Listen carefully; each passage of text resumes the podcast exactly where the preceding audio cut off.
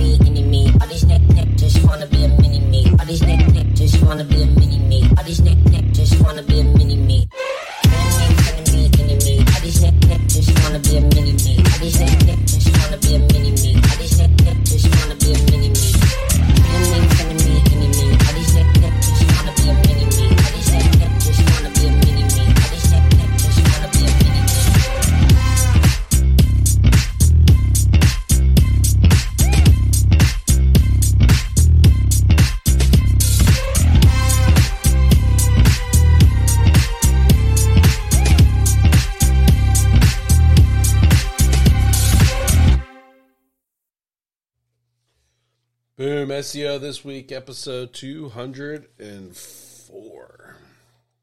I think we had 204? Yeah, we're at 204. Uh, thank all you guys for watching, guys and gals. I appreciate you. Hope you enjoy a little bit of the music. Kind of gets me going for the beginning of the episode.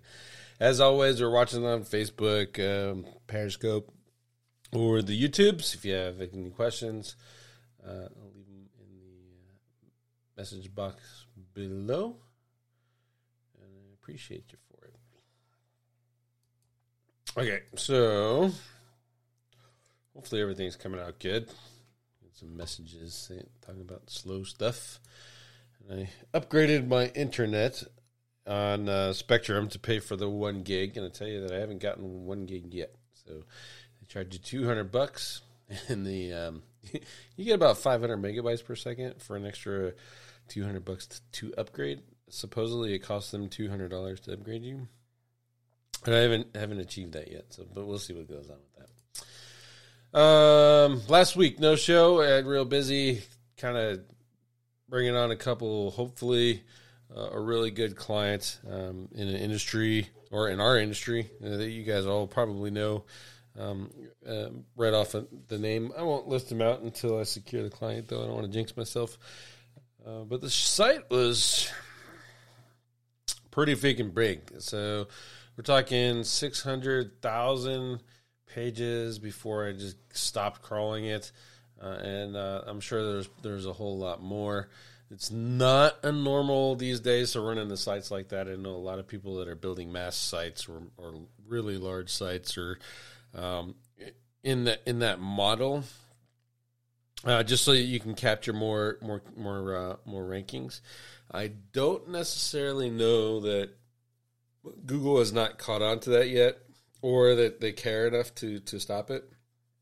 The reason I mention that is because sites like uh, Home Advisors, Angie's, Yelp, it's really a lot of duplicate stuff, right? So we have a business and we put our our um, unique name, the description, etc., across all of our citations. And this particular site that I was crawling was a citation website, um, and um, it's it's it's all um, the same. Obviously, you can vary it up a little bit in the stuff, but you're kind of expected to use the same thing, right? So you're you're you're running the same services, you're running the same offer, you're the same company, uh, regardless of the website that you're on and oftentimes what you end up uh, getting into is a um, you know you're just the same uh, uh, across the board. Um, and so we got to look at uh, some of that and see if it's a um, um, something that we need to fix. You don't mind me i'm, I'm kind of looking at something. I just want we got to look at uh, audio is working good so i'm good um, so, uh, you know, I was going over that site and it took a lot of time, et cetera, and and I actually was running out of computer resources. So, typically, when I when I know in advance I'm going to have something big like that, you set up a Google Cloud, you put the Screaming Frog on Google Cloud, and the and Google Cloud can handle it, can handle the resources and stuff. It costs you a little bit of money. That's particularly why I don't like doing um, free uh, site audits because you're using time, money, and resources to to do a site audit that may or may not turn into a client. And more often than not, especially these days, there's a lot of proposal hunters out there. So I, I for the most part, I default to I don't do site audits uh, or send proposals. I'm not I'm not doing it. I'm not playing your game, uh, and uh, it's it kind of sets the tone for how I position myself, right? Um, so, but in this case, I didn't do that. I actually put uh, Sitebulb on my server. I have a Windows-based server. It's all jacked up to hell and high waters, like 14, 16 cores.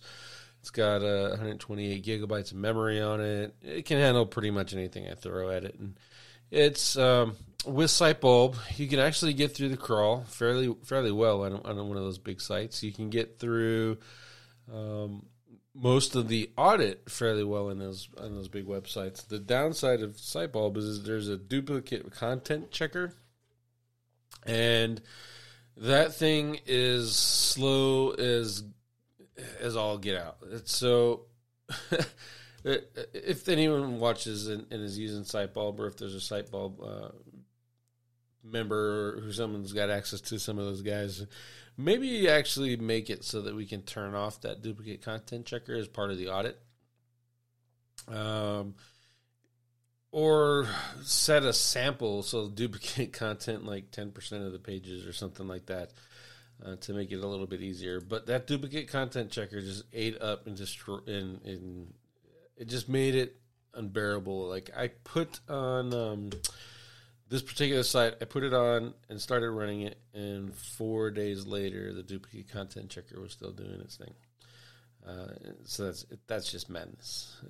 Uh, so I don't know what it's checking. If it's checking like each word against each word, each sentence against each sentence across all the pages and stuff. But come on, at some point that's that's a little redonkulous. So I had to deal with that. Anyway, so now here we are, episode 204. Thank you all for coming. Uh, so let's get into it. Why don't we? I'm to share my screen and you can see. There you go. Uh, first article that's I like, and Michael Mikhail Suski. Um, I'm just to call him Michael because I'm, I'm, not really sure how to pronounce his name. I think it's Mikhail, but I'm to be safe and just say Michael is how to use topic content clusters for content marketing. And this is, in, in my opinion, this is a little bit late because he was actually on the speaking circuit uh, and and talking about this um, during SEO Rockstars. He did a talk on this, I believe it was, or SEO Spring Training. He also did he, he did a talk, and he was talking about um, at the time what were not necessarily um, topic clusters; they're actually keyword clusters. Uh, and so, in this post, he's actually going along a lot deeper in, uh, in, in, breaking it down into topics versus keywords. Now, what is the difference?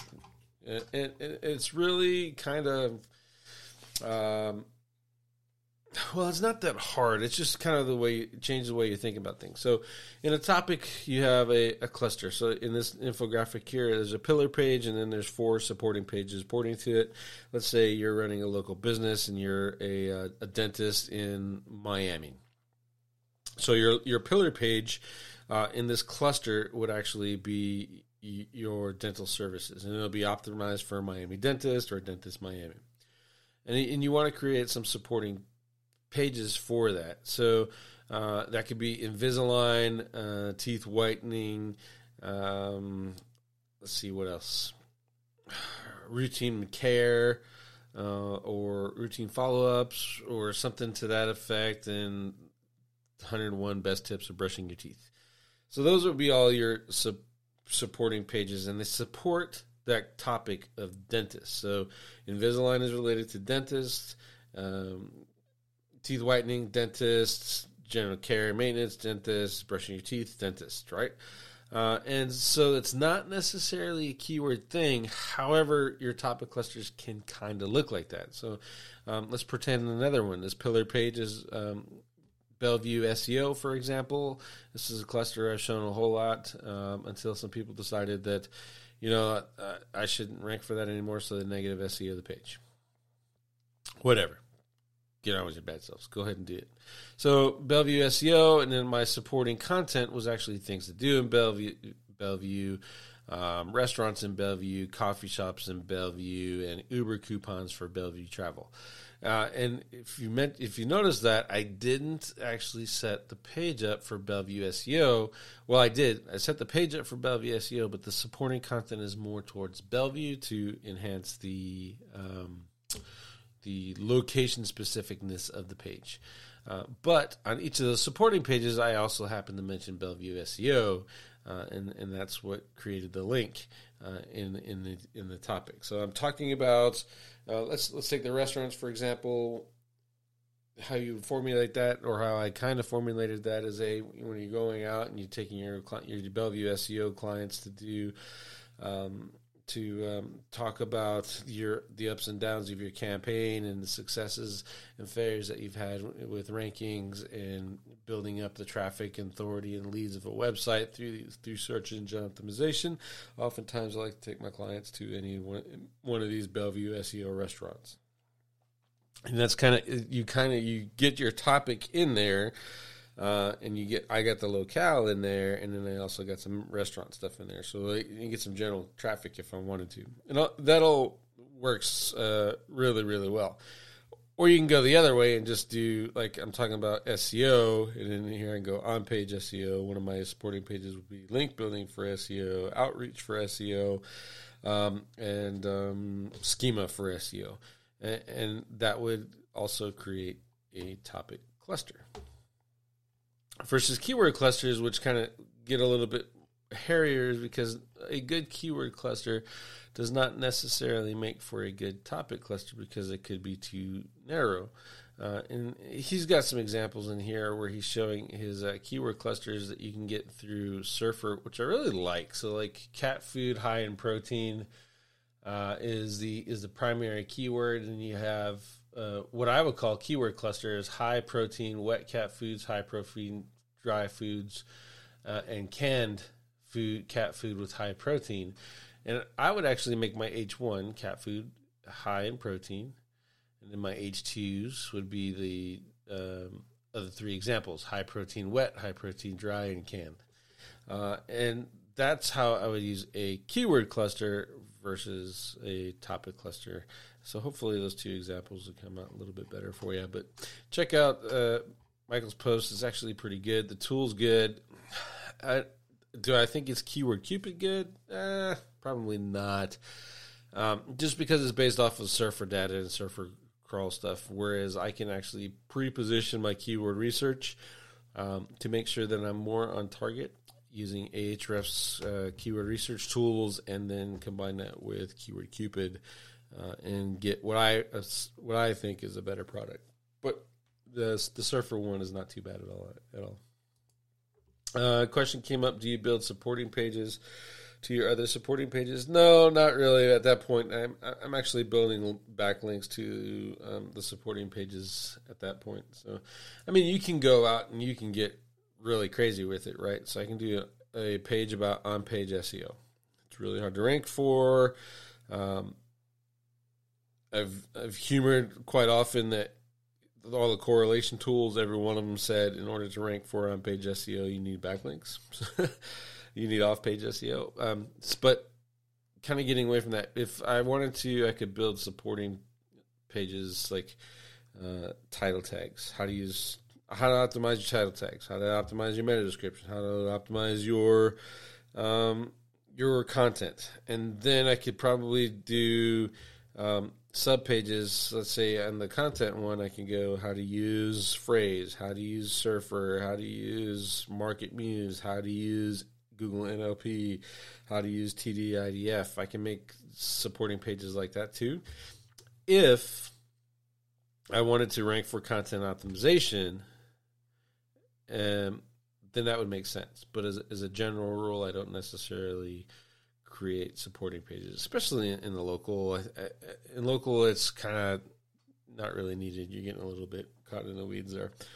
Um, and generally, I'll just use those supporting pages to build backlinks to those uh, and pass that juice up to the money page, uh, which is a little bit safer for the money page. So hopefully that answers that question, Milton. Uh, this one is a is a it's a post on um, Python. Uh, you guys know I'm I'm learning languages. I'm learning Java and Python right now, uh, and so I wanted to share this just from OnCrawl how to forecast search traffic with Python and Google Analytics 4. Basically, what this whole process is doing is a programmatic way of taking your current traffic and then based off of the trends of your current traffic, it'll go through and say uh, you're going to go up or you're going to go down. Uh, and this is where um, that's kind of how you forecast everything. You can manipulate this, like if you catch it, if you're in a trend of always going down, and then you have this little trend of going up, your forecast would be screwed up because your traffic says you're mostly going down, and that's where you get some from different visualizations out of that. Uh, but if you're looking at Python and you're still playing around with Python like I am, uh, this will be a good one. I'm not really going to delve too deep into it. One of these days, maybe I'll actually show off what I've learned. It's not a whole lot, um, and uh, and we'll play with some Python and make some Python scripts and stuff. Christopher, so you prefer building supporting pages rather than single tall page, or it just depends on the niche? Um, typically, I I prefer the supporting pages. You know, the the single tall page is uh, born out of the idea that you can rank multiple a page for multiple keywords, which I am totally not against. Right. So you have your your as in the example of the canned uh, the high protein cat food. I can rank that page for high canned high protein cat food, wet high protein cat food, dry high T protein cat food, and canned protein cat food, and um, cat food with high protein. I can I can rank them for all those things. When you get into that single tall page concept um, that was taught by so many, and it's it's really what is what did Brian Dean call it the skyscraper. What I just mentioned, going after those five terms is way way better than going after twenty five terms. Uh, uh one, not really all that many people are going to read it it's going to convert like crap unless it's a really compelling sales letter. Then long form sales letters are still working. But in general, a, a content page is not going to you know do very well for you if it's super long. Uh, it may rank for a whole lot of keywords, and that may all just be fine and dandy for you. But if it's not converting into anything, right? Whereas if I write smaller pieces of content specific to the needs of the person that is searching for those things, i.e., I'm trying to provide enough information for five people versus 25 people, uh, I find that the pages actually convert a whole lot better. And building the supported pages leaves more stuff open for you uh, to narrow down your targets and narrow down keywords, find the winners and losers, kill supporting pages that aren't getting traffic, aren't getting converting traffic, uh, and build new ones that are based off of the query information that you get in Search Console. And that information is mainly your average CTR and the uh, impressions count. Um, as you all know, the positions stuff is not necessarily uh, a winner, but impressions count and average CTR are really decent numbers coming out of there to at least help you formulate some decisions about what's going on. And if you watch the uh, SEO Fight Club episode where Ted Kubaitis looked over the lossiness of Google Analytics, i.e., it's not tracking all your traffic and stuff, having those impressions having the uh, average CTR, and then having another analytics tool other than Google Analytics or any of them based in JavaScript, uh, from what I gathered from our conversation, um, and just have one to give you a little bit more data, or even better, having access to your server logs. Uh, will make help you uh, create better marketing decisions based off of that.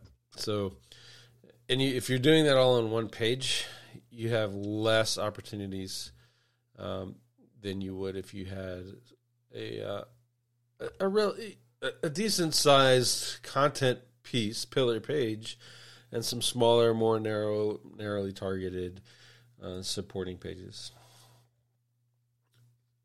It does. Does that mean you not write long, old, monstrous killer content. I mean, if you if your market is looking for long, old monstrous killer content, then then then do it. I'm not saying not to.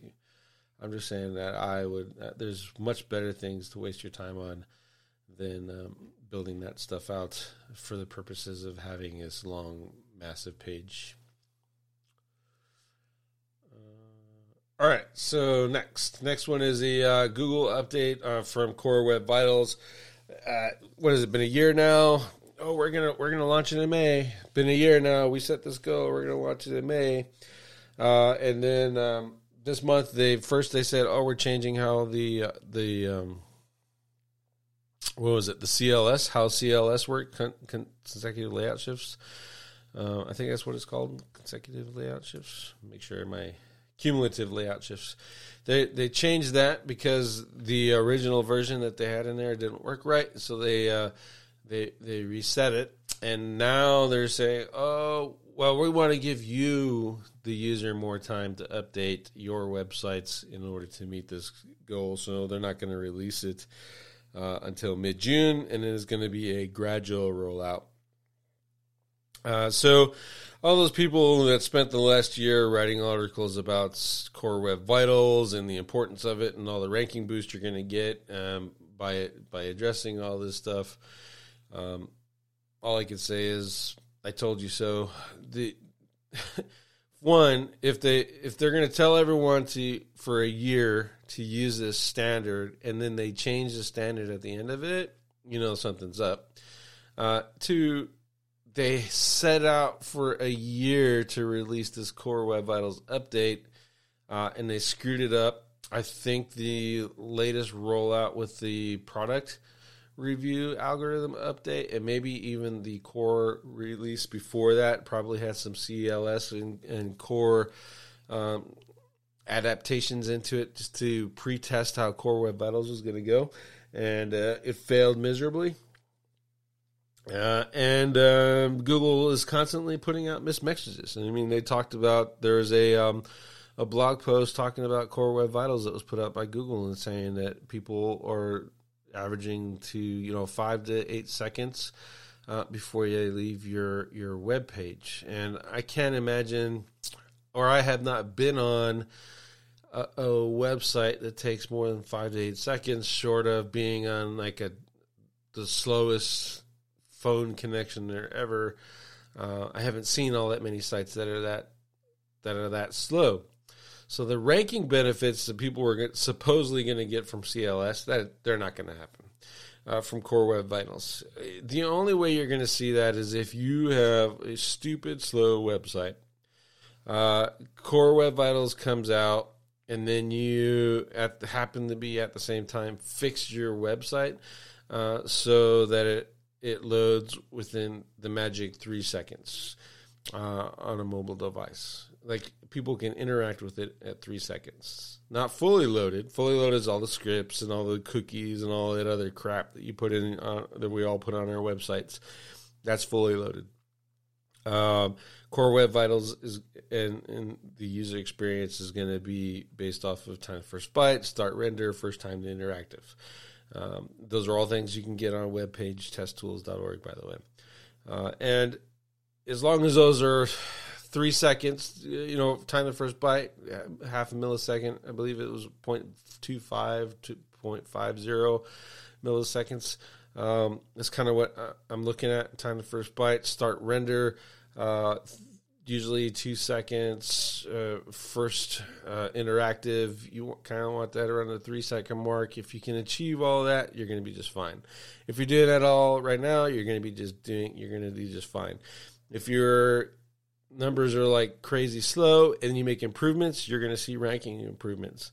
Um, if your numbers are crazy fast and you're st- you're ranking uh, the same, you're probably going to just rank continue to rank the same. You're not going to get a boost from it. This is um, just all a game so that Google can uh, make you bounce around uh, and and adapt to this stuff. Okay, so just know mid June they're going to start messing with this stuff again. Uh, I suspect that they are testing things uh, right now. I suspect that there's some things inside of the uh, C uh, Core Web Vitals update that broke caffeine. That's why indexing is jacked up for a lot of people, or a lot of people say that indexing is jacked up.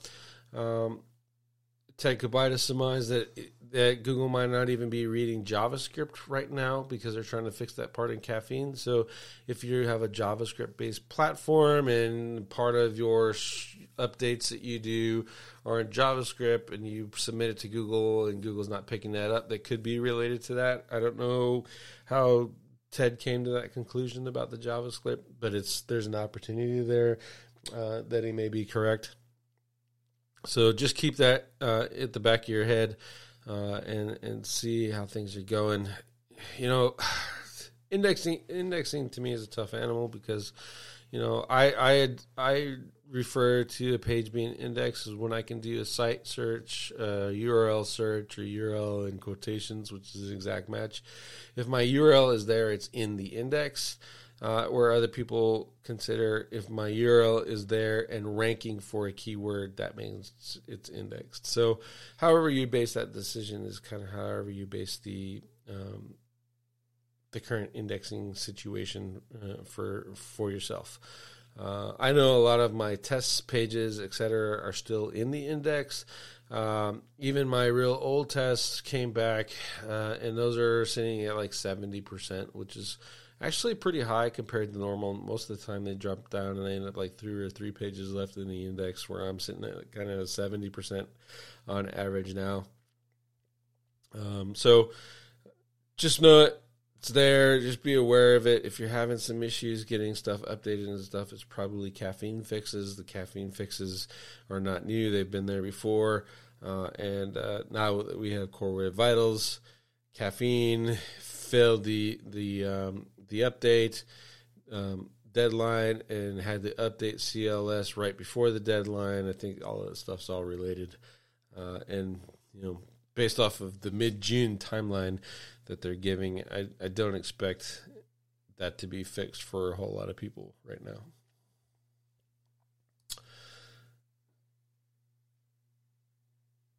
Let's see, makes sense, but found that tools like Surfer fairly frequently push for more content more topics on the page. Yeah, well, Christopher made a good point right there where you're talking about using tools. Uh, a lot of those tools do what what's the main thing they they give you the first recommendation your word count is low you need to add more words you should have 2000 4000 5000 uh, but when you actually go and look at the search results it's they're not really that the word count is not correlating like you can look at software. Cora, for example, is a great example. That's one that I use, like and love. Um, you can use that, and it'll say, "Hey, your average, your word count should be this." Now, two things to keep in mind. Really, well, one thing to keep in mind with Cora is it's analyzing the top 100, looking at the word count, and then averaging it for the pages, and then saying, "Hey, you should have this word count." Page Optimizer Pro, I'm pretty sure is based off of the competition you select. Surfer, much the same. So it's going and it's finding out this large this this range, and then it's saying um, you have to have a whole bunch of content. I can tell you that for there's some terms that I'm ranking for where those tools say I should have 2,000 words and I have 500. Um, so the I guess the point that I'm I'm making for me is one, I don't care about word count. I'm not even not even I'm I, I don't even play that game, right? So we did some tests in SIA, 13 to 1500 words is the average that Google in a single variable is looking for. Um, you know, all things being equal, 13 to 1500 words. So I order all my content 13 to 1500 words, or I'll write to 13 to 1500 words. Then I put it into Frase. I optimize it, which typically adds more words to it. Then I'll go to Surfer, optimize it. It typically adds more words to it. And then I'll go to Inlinks, optimize it, and it typically adds more words to it. Um, but in a lot of cases, in order to get those new additional words in there, I end up deleting words. So I close out my content creation process back in Word uh, and using Grammarly. And I clean up all the grammar, I clean up sentence structure, I clean up all that stuff. And, and typically, uh, in that process, I'll take a 1500 word article down to eight to a thousand words, just cleaning up grammar and, and all that mess. And I'm ranking just fine doing that process. So I don't even, um, it's probably my, a lot of people are, are on to uh, word count. Like they're adding more words, doing more words, doing more words. Um, I don't think it's it. I don't think word count's what's doing it for them. I think it's entities formulating the topics better on the page, uh, using the uh, similar words or using words that are just expected to be around that topic, close into your keywords, etc. Uh, is uh, is what's uh, really doing it. It's not keyword. Um, it's not word count. Uh, let's see, Elton. I'm having the same kind of problem with indexing pages. If I search for the URLs and quotes, they're indexed. If I search for the fake keyword, only one of them appears if they are identical, even in different domains. Yep. So that's that's filtering. It's not um, that's not um, it's not ranking. Um, so if that's it's if it's happening across all of your test domains, that's a little odd. Like because all my all my test domains are all different domains, uh, and they're all ranking for the same keyword. So you may be messing something up. um, but I would have to look at it, it, and, and, and see. All right, final one: the Google product reviews. So this update came out, and um, it's a, it's a little bit more of those coincident thing. I guess you can say that I'm wearing a tinfoil hat. I'm not even I'm not even entirely sure how um, if this is actually truthful or not. But Google came out with a blog post that said we are going to be introducing a new um, feature in Google search called Best of. Uh, and what our intent is to do is to find the reviews uh, about products, sort them into best of lists, and then give you links to those products inside of this best of um, featured snippet. Is I'll just call it a featured snippet for lack of better. So, so the idea is that they're going to go to affiliate websites. They are going to create snippets off of those affiliate websites and put it in adjacent to a product uh, that that af- product is about, and then they are going to send direct traffic more than likely to an ad block uh, or a affiliate relationship that they have with the with the product publisher, i.e., like an Amazon or something like that, and they're going to force all your traffic away. Uh, so they're going to use your reviews, put it in feature snippets, you're going to say, "Oh, look, I'm in featured snippets. Look how great I am," and you're going to lose all your affiliate commissions because the traffic is going directly to the product versus coming to you, learning about your review, learning about your uses, learning the pros and cons of the thing, etc. There, Google is going to use your stuff and take it. Now, in order to make sure that they have the best content for that, what do they got to do? Well, they have to do the product review update and they got to go through and they got to get all the websites that are just being lazy. I'm I'm totally guilty of doing this, by the way, and just copying product descriptions and and creating quote unquote review sites. Uh, so they're going to get rid of them. They're going to get rid of quote unquote low quality review sites. Really low quality at the end of the day means it's just you don't have the backlinking skills. You don't have the the ranking uh, power you're not using um, some of the best practices in entity establishment TF-IDF maybe you're not using schema.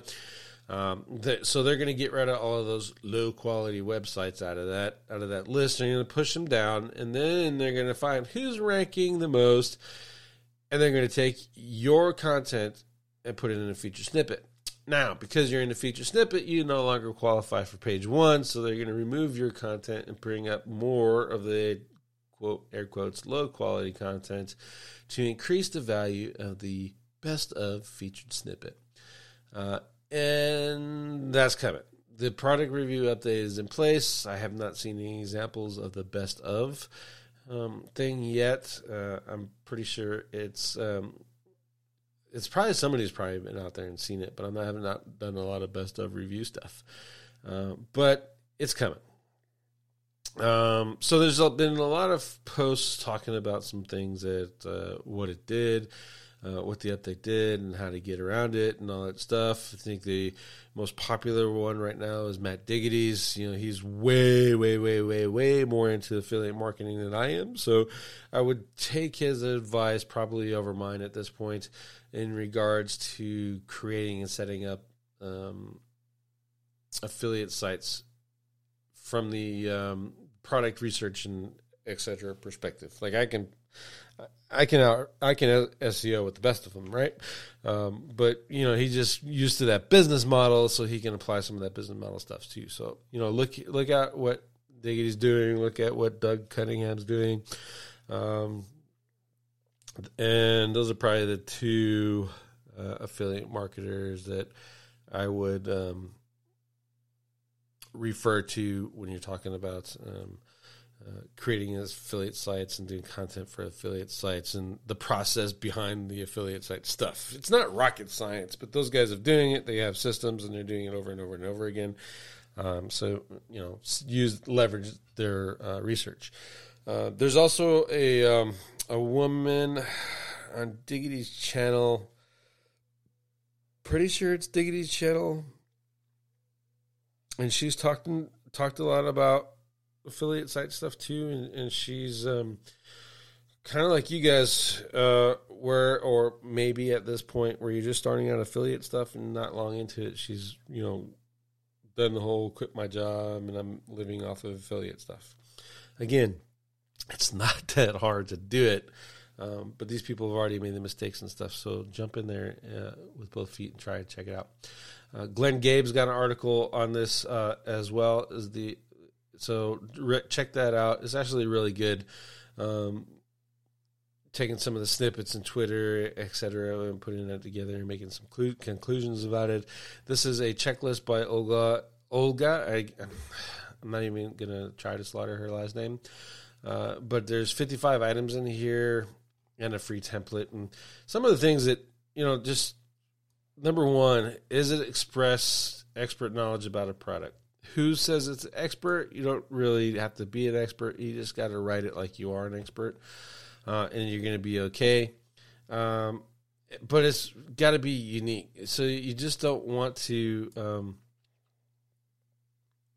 take the product description like I've done, like I'm sure a lot of people listening have done uh, to this point. You don't want to do it. Make make some unique content, even if it's just rewording the product description. Make it unique. Uh, use images. You know, if the review shows a product what it's like physically, obviously use some images. There's plenty of stuff out there. You can plenty of images you can find. Uh, do that. Throw it together in a gallery. Make sure you're optimizing the images. Uh, in particular, file names and alt tags, and then you're going to be okay. Uh, review shows how the product is used. I don't, you know, this is, is interesting. Like how the algorithm is it smart enough to see that? I don't necessarily know that it is, but from an SEO technical perspective, um, you know, just it may or may not be easy enough to kind of formulate a topic. This thing is best used when, um, and those kind of like words, so it, picks it up and kind of formulates this thing being used by uh, in um, machine language, and you kind of understand that. Let's see, quantitative measurements to perform a different category. You know, that's that's all cute and fine. Necessarily, I don't think that's necessary. Uh, but that's more of a, um, you know, if you're doing a comparison site or something, this would be this would be pretty good.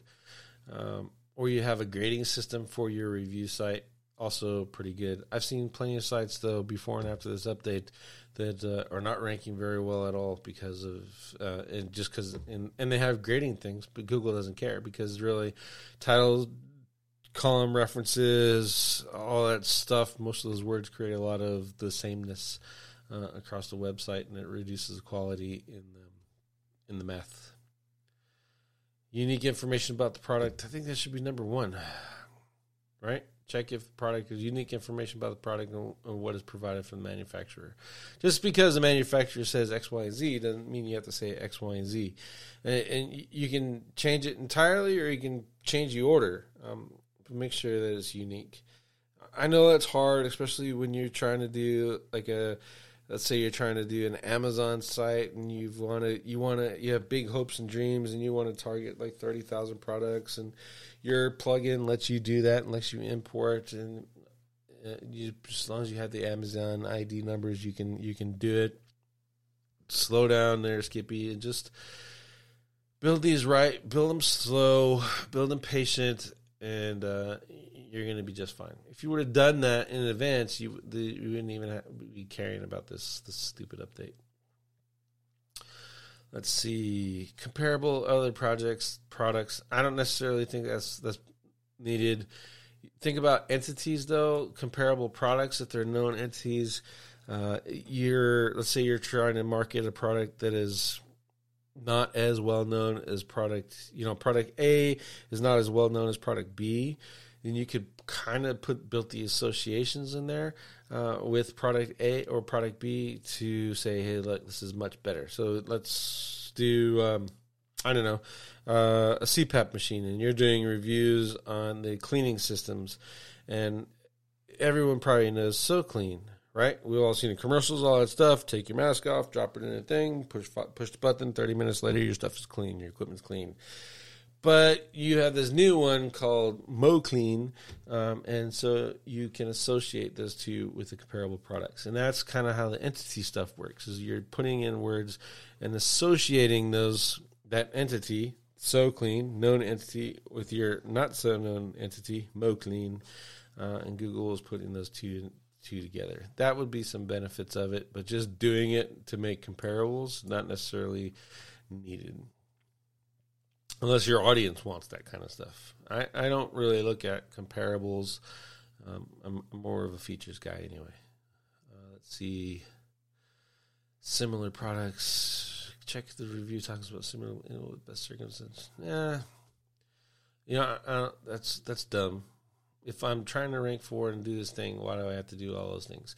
This is probably better if you're doing like a best of and you're doing an order thing, then that would be applied, right?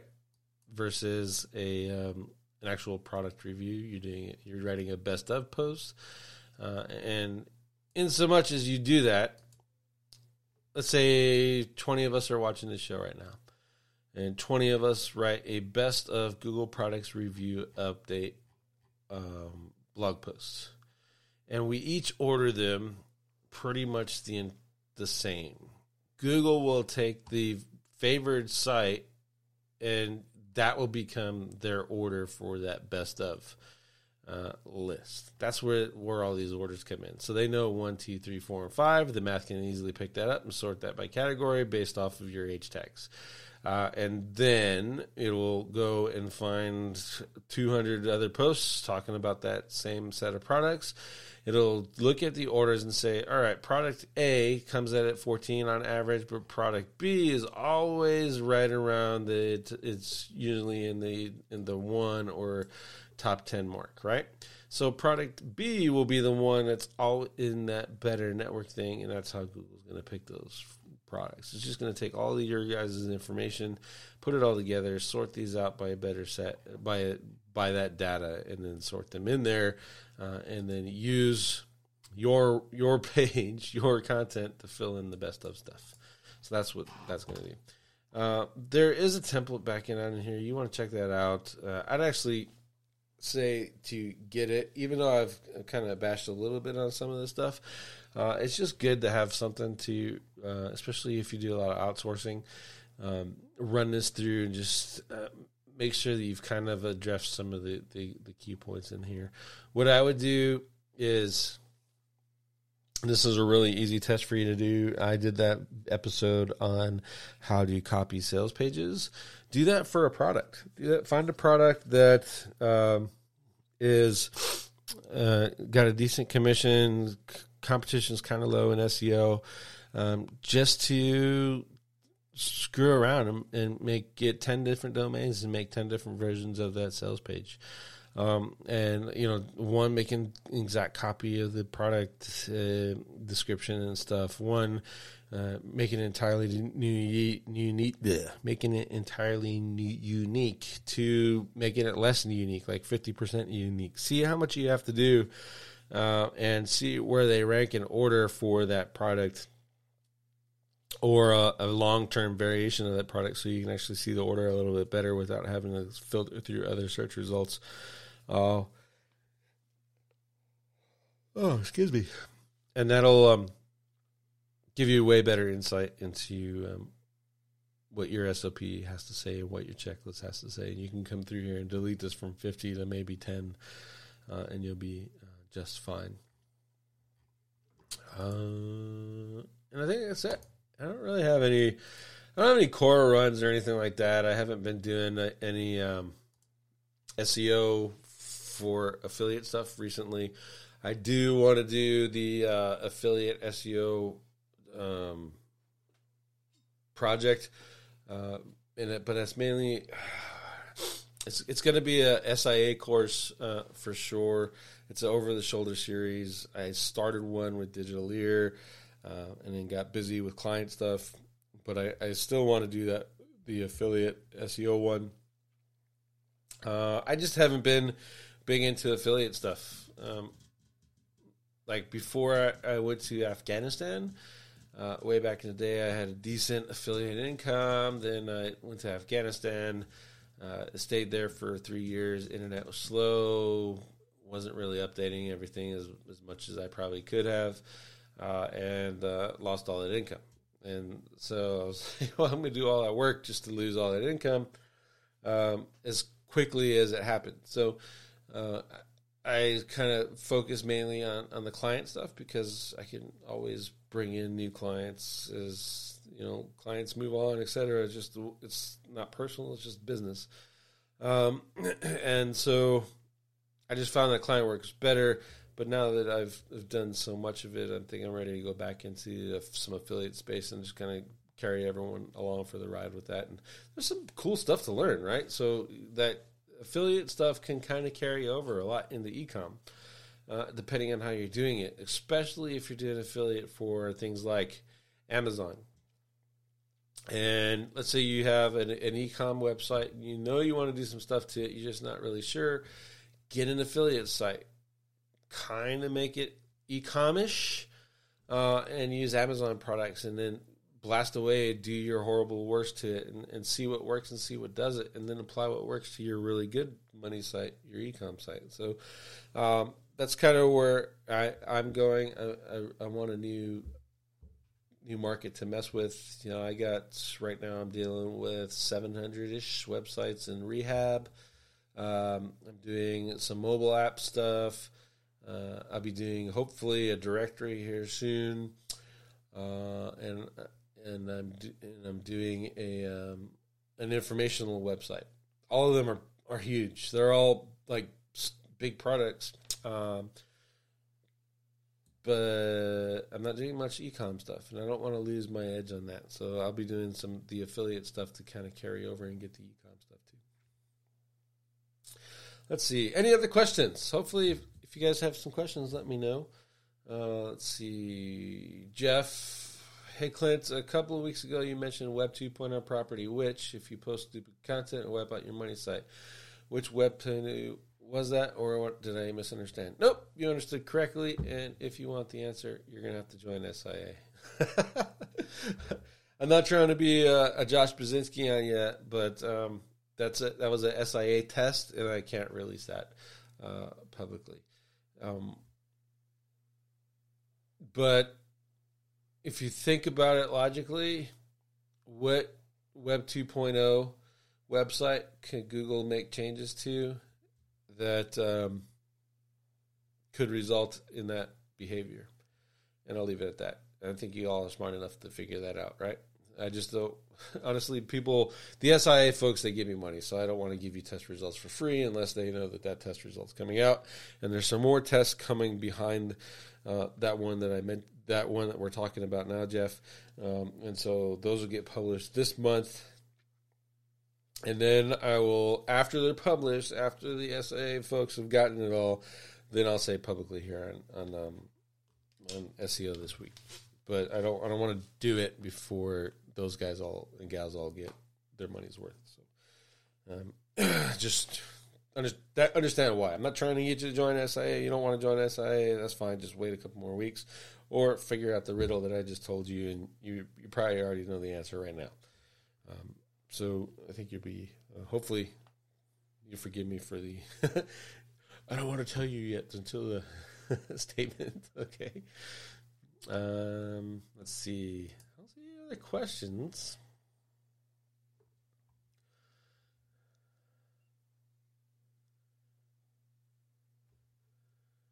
Um, Nope, I don't see any other questions. All right, I appreciate you guys. Fifty minutes. That's a good show. Um, no music in the aftermath today. I get it's cloudy outside, and we're about to get hit our hundred. So I want to go get some outside work done before that comes in. Last minute. There's Elton. Does social traffic have a big effect on rankings? Some competitors aren't ranking me without link, bad on page, no schema, but they have a huge following on Facebook. Could that be why they outrank me? The following, in and of itself, makes zero difference whatsoever. The traffic may, um, because the traffic will build authority, uh, but it's not clicking through right? So it's essentially think about it this way: it's a backlink that gets a whole lot of traffic, uh, and and maybe those backlinks are are passing some juice, especially if it's coming from a page or a profile, because those are crawled by Google, right? How much Google is is counting pages and profile links uh, for for value? I'm not entirely sure. I don't think we'll, we'll ever be unless we someone knows the actual page rank formula uh, and knows how Google's implementing it. No one does, but the the traffic definitely counts for something. Um, outranking me without links, bad on page and no schema. The no schema I've seen before. That's not that's not abnormal, right? There's not a lot of websites that are implementing schema. If anything, that are implementing it properly. Anyway, so that's not it's it, having not having it is not a discernible factor of why they would rank you. If they had it, then um, that would be a thing. Bad on page from uh, that's a kind of a perspective too thing, right? So bad on pages, you know, H ones, title tag, in content. Uh, that kind of stuff, but it's just not in a format. You know, define it bad on page. Um, and it's it's really hard to define that. So, and how do you define it? Is traffic and, and backlinks. So you're saying they're without backlinks, which means you don't see any in the tools, but it doesn't necessarily mean that they're not there, um, because you have uh, PBNs, private PBNs, blocking bots, and all that other stuff. So. Yeah, bad on page. I mean, they have no H one at all. Yeah, you know that's just that one thing doesn't necessarily outweigh like I, you really have to to look at that a little bit closer and to to to make that to, for me to give you anything intelligent right? Um, beyond oh it's the facebook traffic. The traffic certainly helps. The traffic builds trust. Traffic helps build authority and stuff. As long as google is seeing that traffic go through on facebook to your website. Is it that much that it's going to result in a number one ranking? I don't think so. All most of my traffic comes from YouTube, um, and uh, some Facebook, and a couple referral websites. I, I have some rankings in Digitaleer, but there's no there's no traffic. City SEO, the search volumes are all high, right? I've ranked for over 500 city SEO terms, and the traffic is like it's garbage. Um, so, but I'm still ranking without traffic. would I get more traffic if Facebook and stuff was sending me some more traffic? Would I get more rankings? Maybe, probably more for the broad terms on my homepage, um, but not necessarily for like SEO this week. You guys all click on the SEO this week in the YouTube description. It goes to my website, and then you click around and stuff. Um, that doesn't help with rankings. More often than not, the SEO this week page, episode page, doesn't rank for the episode. Um, I don't know why. It's, it's, uh, it doesn't matter if I do a whole bunch of content on it or if I do a video and some backlinks. Either way, it still doesn't rank. Um, and that's not, and that's all traffic. I'm not building backlinks to those. When I do build backlinks to them, they do rank. Um, but when I don't build backlinks, they don't. And um, both in both cases, they all get traffic. So I don't know. I don't and in this case, I'll have to say I don't know. Let's see, Christopher. Have you opinion on services like Conversion AI? Uh, Conversion AI. Um, what's theirs? Copy AI. What is this new one I saw? Neurotext. Um, what's another one? Uh, there's another one that starts with an S. I forget the name of it. Uh, those are all decent. Like if you are have a have a writing staff and they're not all on the topic, like they don't understand it entirely, then why not use some AI stuff to give them a head start? I don't think that it's um, they're they're not anywhere near good enough to write good solid articles for people. You can read them and then you'd be like, "What the hell is this idiot talking about?" Right? Um, but they're great head starts. They're great idea generators, etc. And I think I think that's what those are supposed to be at this time. Uh, headlines and stuff. I've I've seen that they're actually kind of decent at those. Um, there's a couple of them for writing ads, um, kind of decent.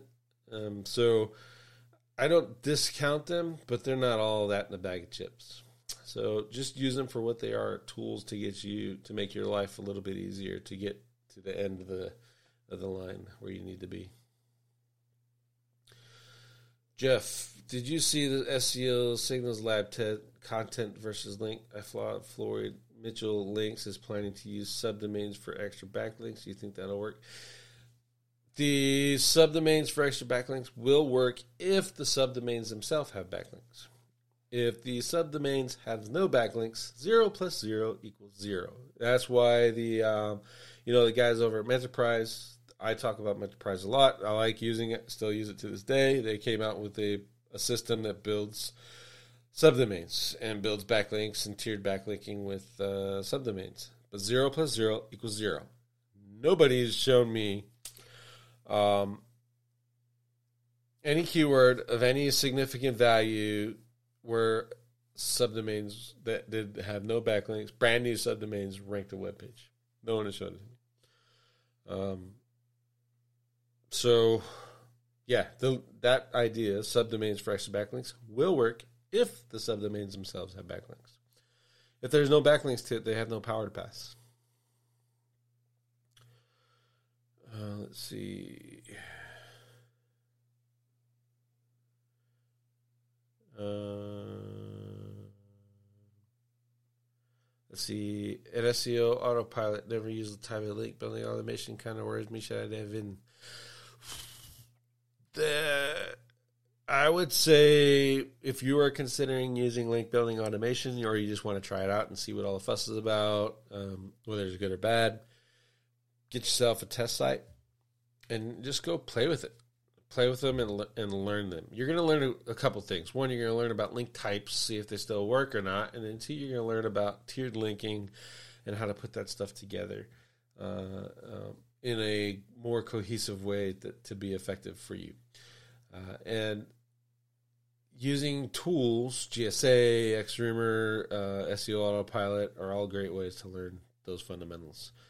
Um, just don't point them at your money site until you know what you're doing. Uh, have you done a single variable domain test on a subdomain power? Uh, I have not.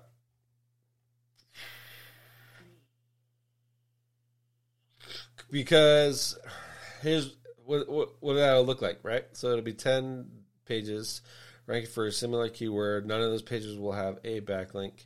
And then the one with subdomain, uh, one will get a backlink from a subdomain. And zero plus zero equals zero, but there's still that differentiating factor is this one page has a backlink from subdomain.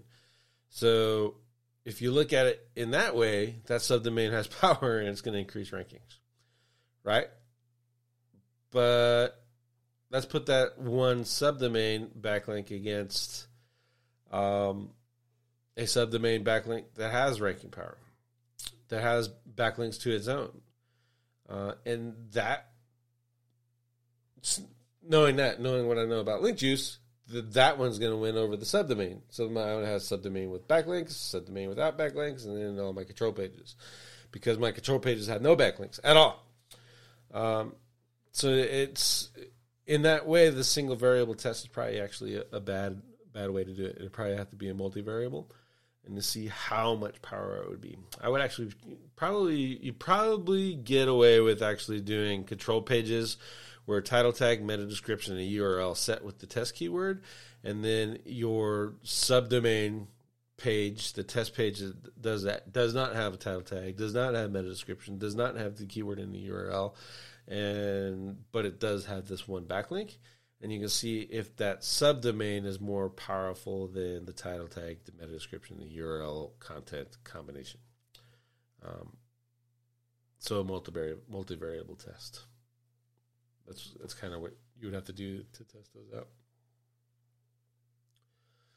Uh, sweet, you guys took me to an hour. You're all awesome. Uh, with that, thank you very much for coming. I am going to uh, leave you guys with the cool song. I thought it was kind of cool. Um, so thanks for coming, and I'll see you next week.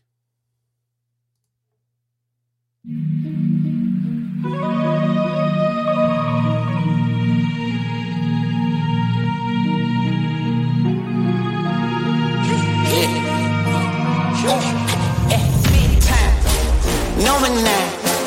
Diamonds in my teeth, I got a lot of shine. Running up the number, that's a lot of crime. Try take it from me, must be out your mind. Lot of sun. Smoky in the air, that's a lot of pine. Pockets running over with the dollar sign. Try take it from me. Yeah.